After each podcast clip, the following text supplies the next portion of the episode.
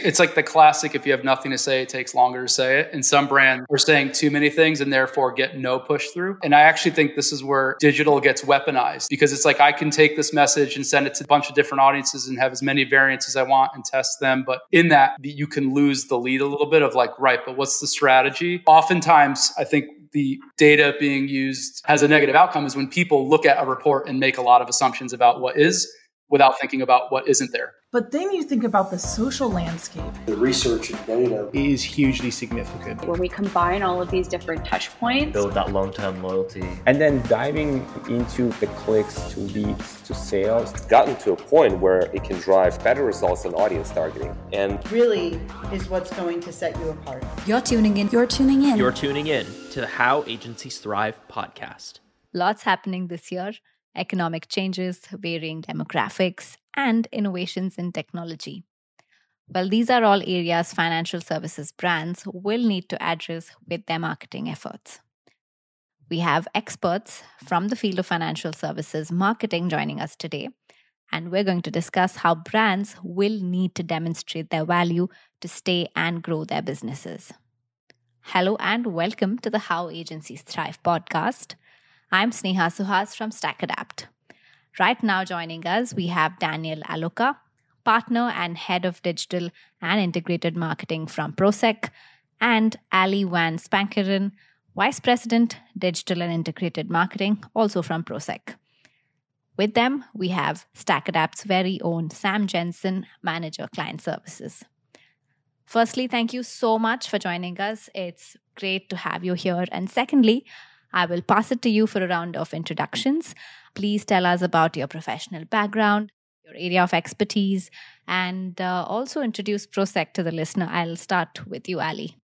Yeah, definitely. Thank you for having us. I think we can start with Prosek. So we're, you know, a financial services focused firm. I think, you know, started as a P R agency, and, you know, we've really kind of turned into a full services marketing firm with, you know, we have our digital and integrated marketing capacity, you know, content, creative, brand, kind of the full spectrum, and definitely focus within financial services, but have clients kind of in all different verticals throughout.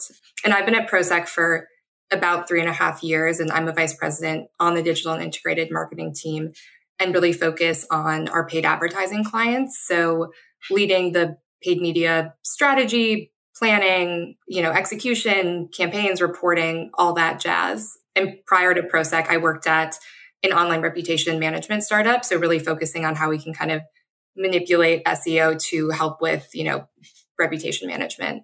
Welcome, Ali, once again. Uh, thank you so much for uh, making time for this. And I will pass it to Daniel.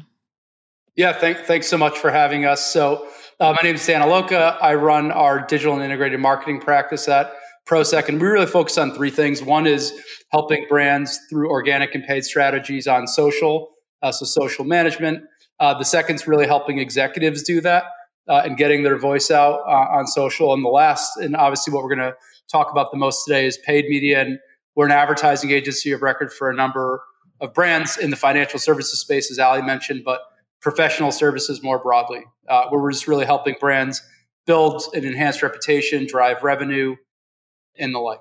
So th- thanks again for having us. Look forward to the chat. Welcome to the show, Daniel. Thank you so much for joining us. I will now pass it to Sam. Sure. Yeah. Thanks, Sneha. And yeah, super excited to have Prosek Partners here. My name's Sam Jensen. I'm a manager of client services over at StackAdapt. So I head up a team of account managers here. I was an account manager myself working on the Prosek account uh, for, I think, since late twenty twenty-one. So it's been just a little over a year and a half with the partnership. And I, I've also been in the space for the better part of a decade doing uh, mainly B two B programmatic strategy. So really excited to be here. And uh, I think at this point, I've I've experienced a ton of financial services related campaigns on both the consumer and the business side. It's very interesting to just see how they differ. So kind of in- excited to dive into the the niche audience targeting and executions that Prosek really specializes in, especially with the B two B vertical. That is a lot of experience on the show today. Thank you so much uh, for joining us. I am going to jump right into the first question we have. what consists of financial services marketing? How would you define it?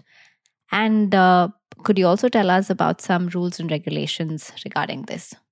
Yeah, sure. So, I mean, the, the financial landscape is definitely very commingled with the regulatory landscape, and everything we do, we have to be considerate of the laws, rules, regulations. You know, like many industries, uh, I, I think that's the case.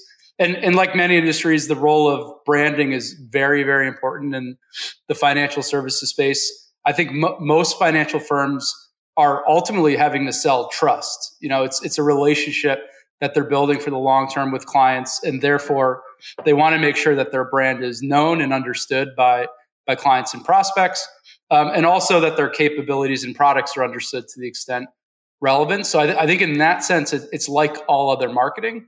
I think where um, our roles get a bit unique are we're doing highly targeted marketing, and in you know some cases to very, very small populations of people. And we like to joke around that if you if you can figure out how to market in our space, you could probably almost market to anybody, any anything, anywhere, because we've gotten so good at doing that highly targeted work. So what would you say are some of the performance benchmarks you'd look at to measure success? If one could say that B two B financial services marketing have longer sales cycles, and how do you set expectations for this? Yeah, I mean, for us, it's it's usually about building brand, and building brand's always a long-term proposition. And because of that, we we the best brands we work with, I think, understand and recognize that, and set up brand health tracking to to really to really make sure that we're tracking over the long term. So um, many brands are using third-party research that show them how their brand attributes are are trending with their target audiences, um, or subscribing to to other. Of other custom research that helps show them very specific attributes. So that's at the highest level in terms of measuring brand. Um, also related to that, it's customer experience and perception studies that really, really strong brands are doing that that we partner with. And then naturally, as we start to move kind of farther down the funnel, we start to care a lot about impression, quality of impression, click-through, what happens when someone's getting to our clients' websites. And we love when we can get conversion in a B two B campaign, like subscribing to something, downloading a white paper, uh, looking at product pages. And to the extent those are part of uh, a campaign, we'd absolutely uh, prioritize and pull those through throughout. I think too, because it's such a long sales cycle, I think we have to act more as, you know, like a, a function of the actual company than sometimes I see, I think on, you know, consumer, where it's easier to just say, you know, this is what we've done, this is what we got back. And it's more transactional. I think we really need to be integrated into everything our clients are doing, you know, have alignment with their sales force. How are they messaging it? What do they do with, you know, what we're doing? And because of that, we just need to be fully in lockstep at kind of every decision if, if we're going to have a successful campaign, because it's such a long sales cycle. You already mentioned uh, some challenges, but if I could take this in the direction of the impact of A I on marketing financial services, what do you think some of the challenges are? And uh, the second part is, what are the tips to overcome them? And maybe even see this as an opportunity.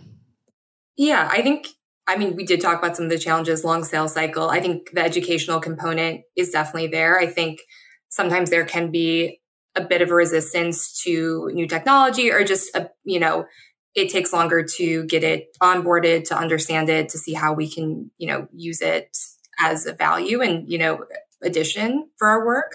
I think as far as the impact of A I goes, I mean, I think a lot of companies have been using or, you know, leveraging A I-empowered content for a few years now. It's definitely just more in the forefront. And I think, you know, for us, we think about it as any other tool, like in our in our tech stack. It's something that we definitely want to have at our disposal to make us more nimble, but kind of think it's, you know, as helpful and useful as, you know, you as a user can make it. And I think for us, you know, an area where I see it being, you know, another tool is when we think through personalized content. And because we have such, you know, niche targeted audiences, it's really important that we have smart messaging to each of these different groups, because they can be so different and respond to different things. And you know, I think that's an area where A I can be really useful, and, you know, analyzing those audiences, those data, what, what makes up those groups, and thinking through, you know, how we can offer more tailored messaging to reach them. For sure. Yeah. And I'm no stranger to, you know, contextual tools that a lot of D S Ps, especially in the programmatic space, uh, tout a contextual tool of some kind where they really prioritize serving users while they're in the mindset to maybe receive an advertisement. And what I often see there, and kind of going back to the long sales cycle piece, is you might not get a direct click through when somebody's, you know, in the zone reading through an article. They're on Investopedia, for example, or maybe just reading the news. You might not see a click through necessarily right away, but um, being able to track, like you guys said, site activity after the fact, you can tie that back to those contextual plays to say, okay, like, are we showing up at the right time for a lot of these users? Uh, no, I agree with you entirely. And, you know, I think when we talk about challenges, I, th- I think it's actually challenging in all advertising and marketing more broadly is the advent of digital and improved measurement. I think it's also created a little bit of a um, false narrative that everything being measured is everything. There's all these other things that happen that really drive outcome. And oftentimes, I think the data being used, not with malintent, but nonetheless, sometimes has a negative outcome, is when people look at a report and make a lot of assumptions about what is without thinking about what isn't there. And that's one of the things when you talk about challenges that I think we spend time dealing with with clients as well. Yeah. Would you say that you, you find clients, you know, because the attribution is so advanced and the targeting is so nuanced on a lot of these digital platforms, do you find that the client tends to micro focus on a on a specific channel, for example, to deliver some type of R O A S or or overall revenue? Because just for context, that I think that's something that we run into a lot, just in terms of expectation setting. And what I always go back to is sort of the fundamentals of marketing, right? Like, though the times have changed and the mediums and the vessels through which we deliver ads have changed, the concept stays the same. We want to get in front of users across as many channels as we possibly can and deliver some sort of continuity between them. Uh, what, what I see is people, you know, with, with the advanced measurement, they start to say, how can I tie this back to a dollar? I got to show my boss that there's revenue in this. And, and maybe not see the full picture. So do you guys, yeah. I, I might answer my own question. Yes. Uh, I think, I think first things first is agree entirely that the fundamentals have not changed. You know, since the beginning of time, the need to like sell and market was there, the beginning of commerce. And I think the fundamentals are identical. It's just, there's more tools and ways to, to do it now. So conflating the two is dangerous. And yes, we definitely see clients who see things like, you know, search as driving clicks into a website, therefore the most valuable. And if driving sales within a group of people looking for your product is the most important, then absolutely no argument there.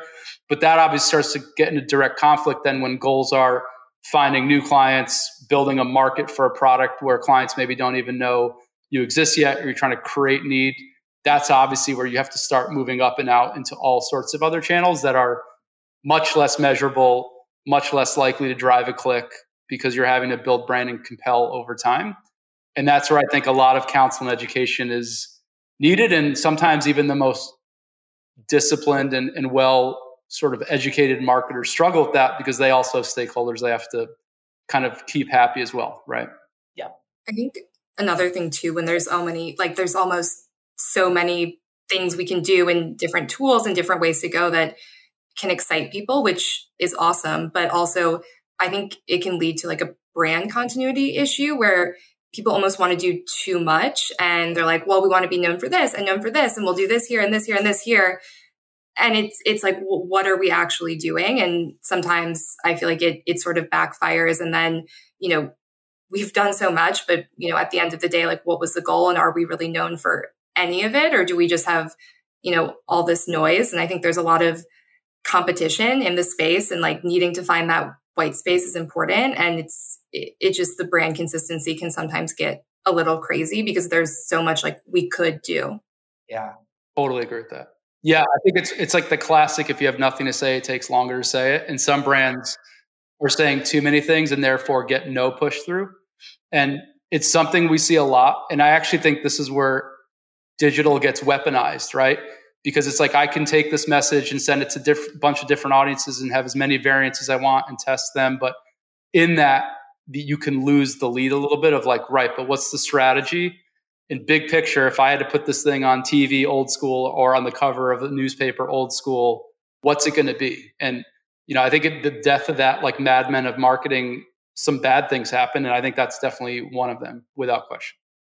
On that interesting note, it is time for a short break. We'll be back soon. And in the next part, we are discussing customer journey for financial services, scaling, and some emerging trends in the financial services industry right now. Stay tuned. We'll be right back. Welcome back and thank you for staying tuned. You are still listening to the How Agencies Thrive podcast, and we were talking about financial services marketing as promised. My next question was going to be about uh, customer journeys. So jumping right into it, Daniel, Ali, Sam, could you tell us um, about the customer journey for financial services marketing, how difficult or easy it is to scale, and maybe throw light on personalization throughout this journey? Absolutely. Yeah, we, we tend to build our journeys starting from the bottom up. So we try to figure out, what does conversion look like? Uh, and that can obviously mean a lot of different things depending on the use case. But once we have that in a good place, we start there and we start to fan out that kind of classic marketing funnel bottom up of saying, what are the channels and messages that we want to communicate to educate clients uh, on what we do, uh, engage clients in, in what we do and how we do it, and then reach that conversion stage. As we all know, it's a long sales cycle, so conversion doesn't typically happen uh, on visit number one. Uh, so we really like to use a lot of retargeting tactics to make sure that we stay in front of clients.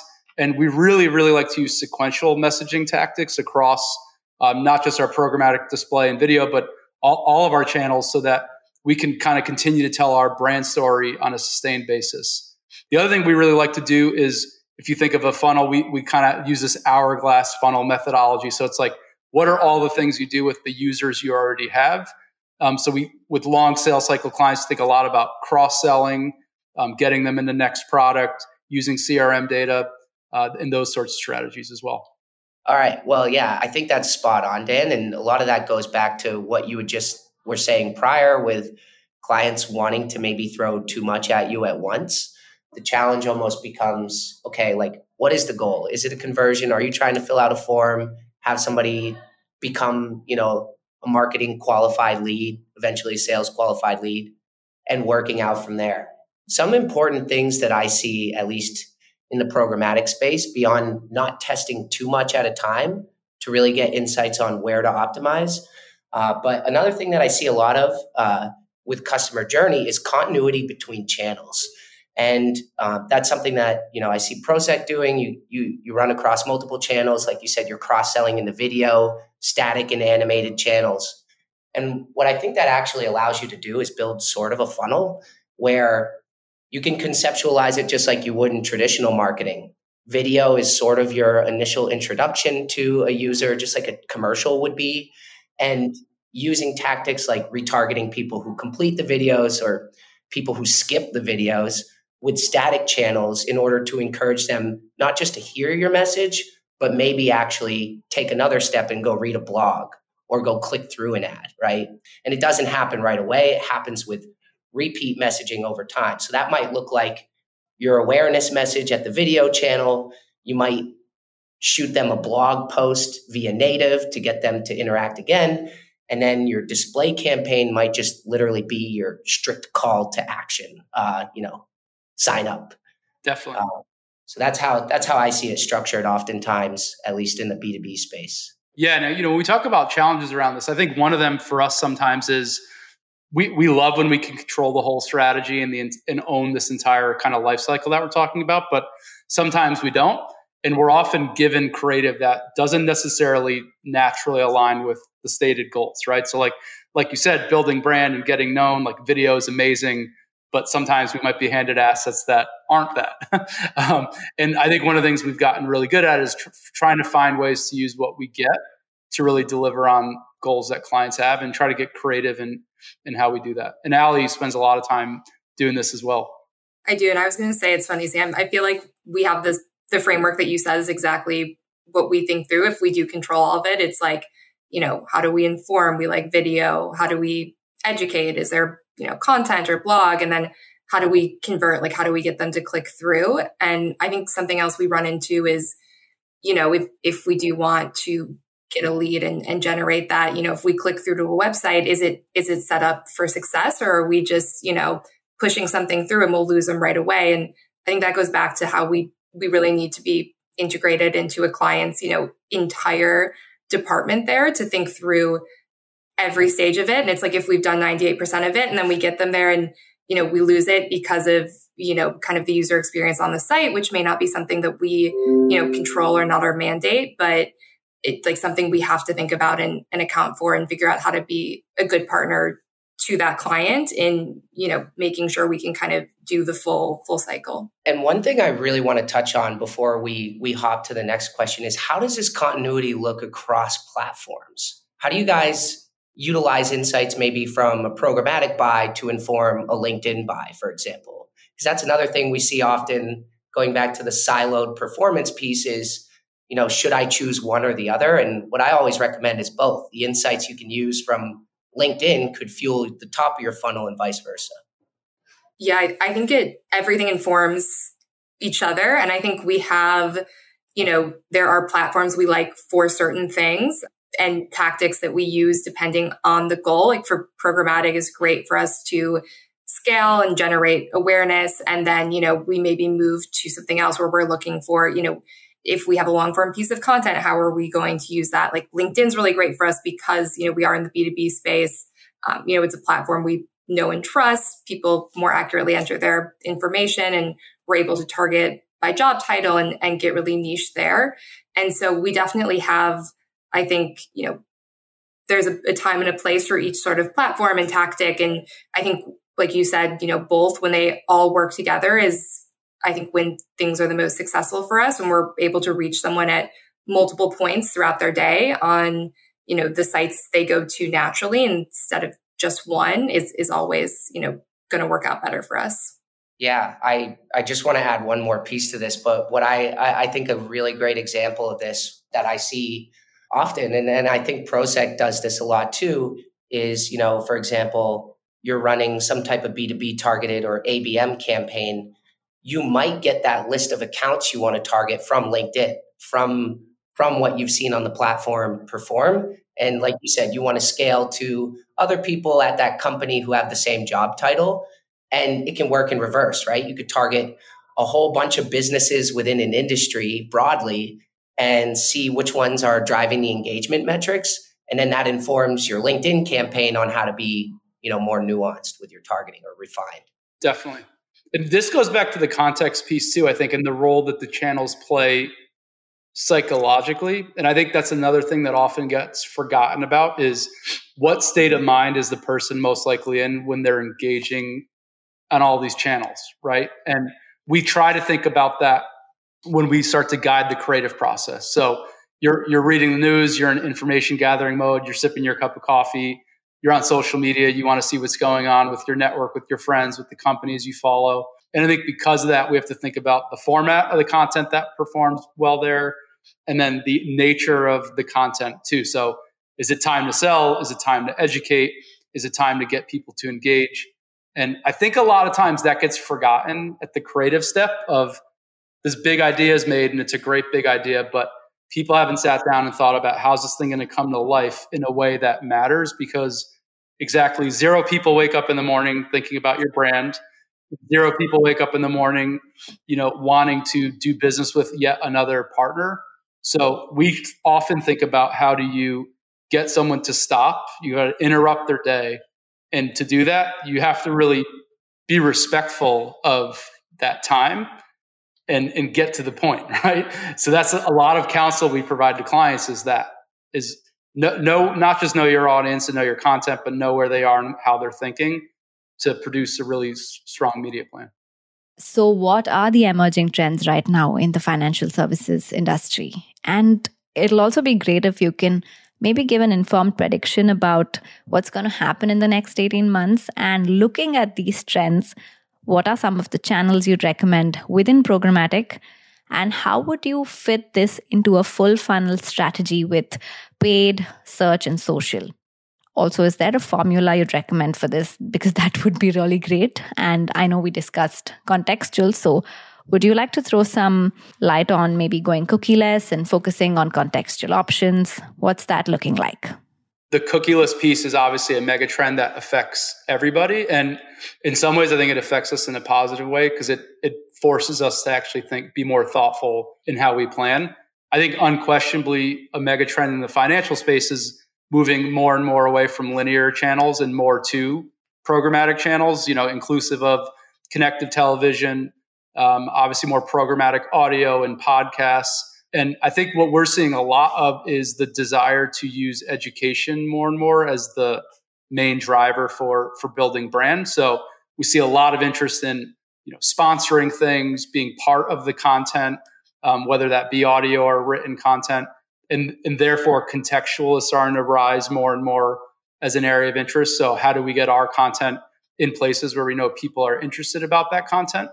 I think the gr- the great news is it's a level playing field for everybody um, in terms of the cookieless piece. I think the the harder news for a lot of our financial clients that work with really, really small and niche audiences is certain channels might become, I don't want to say less relevant, but less targeted. And they may have to get comfortable with that or not. I think that's one of the things that we're going to be working through together. Ali, I love your thoughts there as well. Yeah, I think, I mean, on the, the cookieless thing, I think for us, I mean, we, contextual targeting, I think that was always kind of what was most important for us and what we were doing. I mean, definitely can rely more on first party data there as well. But as far as trends go, I think something we're seeing and we're doing a lot of Prosek too is, you know, a lot of influencer work, which I think is, you know, has been in the financial services realm, but it's, you know, might not be on TikTok, but definitely something that we're, we're seeing more as far as I think trust is really important, building trust with these audiences and, and doing that kind of even, you know, through what Dan said, where it's being more integrated in sponsorships, being seen as cohesive versus a, you know, we're paying money to sponsor this, but it's, we're part of the conversation, you know, we're with these people that you know and trust, um, and kind of using influencer work or, or more kind of those creative partnerships as a way to do that. Yeah, I love that. I, I think what it sounds like, and not to paraphrase, but at a high level, old things are sort of becoming new again. And like I said, well, the medium of which we're delivering it has changed. The a lot of the, the stuff like sponsorships, testimonials, contextual plays, serving on connected television, all of those things are not new things, right? But with the death, the impending doom of the cookie, we're sort of going back to that and realizing there is value in that. And there is a reason people spend, you know, clamor over each other to spend money on commercials. I, I would say that that's sort of a, a big piece that we're seeing. And, and one thing I want to add to that is a lot of marketers right now are panicked about the cookie going away, which can sometimes lead to paralysis by overanalysis, right? The cookie's not gone yet. It looks like we're going to be having it into twenty twenty-four. So with the signals and the capabilities you have at your disposal now, what can you do to proof yourself in the future, right? You still have these signals and data points available to you now. So I always recommend, you know, sure, we can move to a cookieless strategy now, but why would you do that when you still have all the capabilities in front of you to be highly targeted or? Absolutely. Yeah. And I mean, as you know, there were brands that did that two or three years ago, and I'd argue left tons of enterprise and business value on the table because they put themselves at a disadvantage before they had to. Um, and, and who knows what's going to happen next, right? This date's moved um, so many times that for all we know, it'll, it'll, it'll move again.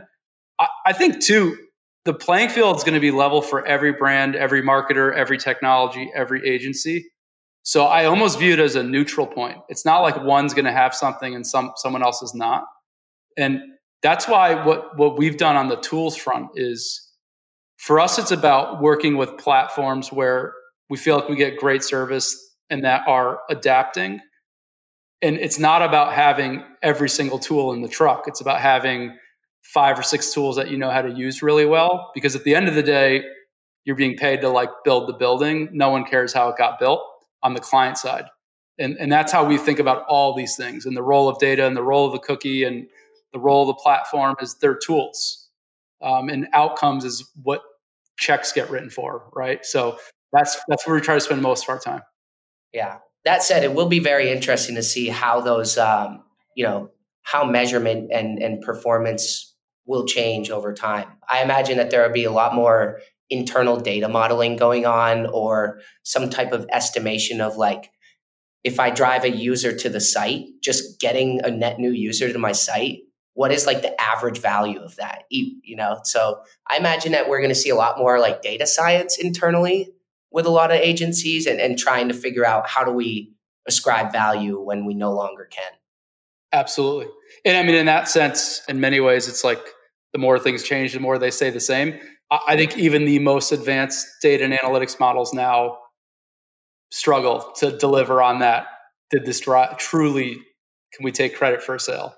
Yeah. So I think it's an evolution there for sure. Wow. Change is constant for sure. And that is a lot that you have to keep yourself updated with. So if somebody is entering the field right now, what are some of the recommendations that you'd like to give them in terms of how they can stay educated, stay aware, maybe stay ahead of the curve? Uh, what is your recommendation to them? I think like any discipline, understanding the fundamentals is so important. So l- like we talked about earlier, the fundamentals of sales and marketing have not changed really ever. They come down to deep-rooted human psychology and how people buy things and trust, and, and all those behaviors are just moving online, and you know, who knows where will they move next. So I think understanding that is super important, because it gives you then a foundation to translate all these new things that are coming your way back to something very concrete. You know, we here, we spend a lot of time talking with vendors like, like you guys. I think you're at the forefront, and it helps us stay current. We're watching, you know, videos and YouTube and all that sort of thing too. But we're also taking a lot of guidance from clients, because they're asking business questions that put us in that tough spot of like, wait, we don't know the answer. We're going to do a lot of research there because we're hearing need and demand. Um, so I think that's another place to challenge. Ali, I'd love to hear from you too on this. Yeah, and I think it can be hard, like working in digital and being on all the social platforms. It's just constant updates, news, different opinions. I mean, I... with the twenty-four hour news cycle, I feel like there's always something different. And I feel like I get exhausted keeping up with it. And it's it's like I need to keep up with it to some extent because it's my job. But sometimes I just, I feel like being inundated with information isn't helpful. And the same thing where we're like, clients try to do so much, they don't do anything. Sometimes I'm like, I don't know what's going on because I just see too much. So for me, I I think, you know, it's about having, you know, one or two sites or newsletters that I trust. And I'm like, this is what I'm going to read. I'm going to formulate my opinion. Ears are open, but I just, I, I can't take in every single thing, and because it just moves too fast. Um, and I just, I find like I get overwhelmed, and it's not helpful for me. So I think being cognizant of everything that's happening, but also taking a step back and kind of watching things play out and formulating your own opinion and how that affects, you know, your clients, you know, the platforms, your business, I think is, is really important. Yeah. Th- there comes a point where things move so fast that almost everything someone says is true. Like there is validity to a lot of, I, I see that in programmatic all the time, different takes about, oh, Meta's failing. Oh, Meta's doing fine. It's a perfect example of things that I see all the time in, in the digital world. Uh, oh, Google is going to get rid of the cookie. Oh, no, they're not. So I agree. It's it's more or less, there is validity to all things, and you just have to keep that in your back pocket. So when a strategy doesn't work at the campaign level, maybe you could test the other side of that theory and go against your initial opinion. Definitely. Yeah, I think it's easy to make like snap decisions, even with, with the cookie thing. You know, the people who pulled out too early, it's it's easy to just make that decision. I think our job as, you know, being strategic partners to our clients is, you know, having an opinion and giving our counsel, but also making sure that, you know, we don't get hyped up in the news of what's happening at that hour, because three hours later, something could shift and the point of view and our recommendation could shift. So definitely like giving time and, and making sure that, you know, we're thinking through what the future is going to look like and not just like what's happening at, at that very minute. Definitely. I, I think too, like the role that we play in the value chain with clients, we always have to keep in mind. We're practitioners. We're not engineers. And I think it's like, we need to make sure we let the right people worry about the right things. this this is what you guys are here for, right? To think about where's the platform need to advance and how's the technology changing, and we need to worry about all those things. I think it's like, if, if you think about what you guys do is like engineering the car, like it's our jobs to drive the car. And that's what we try to get really good at, is that part of the value chain. And I think a lot of digital practitioners get way too lost in trying to know everything about everything, and then therefore know nothing about a lot of things. Uh, and we try to avoid that trap, I think, a bit. And on that note, we have come to the end of this amazing episode. Lots of information, so many insights. Always great to have experts on the show. Thank you, Daniel, Ali, and Sam, for joining us today. And to you, the one listening, thank you for sticking around till the very end. We have episodes releasing on alternate Wednesdays, so make sure you subscribe and follow the podcast to catch the episode right when it drops. If you want to get in touch, write to us at academy at stackadapt dot com. That is academy at stackadapt dot com. Until then, this has been the How Agencies Thrive podcast. See you in the next episode. Thank you so much for tuning in. This has been the How Agencies Thrive podcast. If you like what you heard, then there's three things that you can do to support the show. Number one, subscribe. Number two, leave us a review. And number three, share our podcast on social media or with anyone who might find value in this content. If you have questions or feedback, or just want to learn how agencies and brands work with StackAdapt, you can find us at stack adapt dot com. Thanks for listening, and we'll see you next time.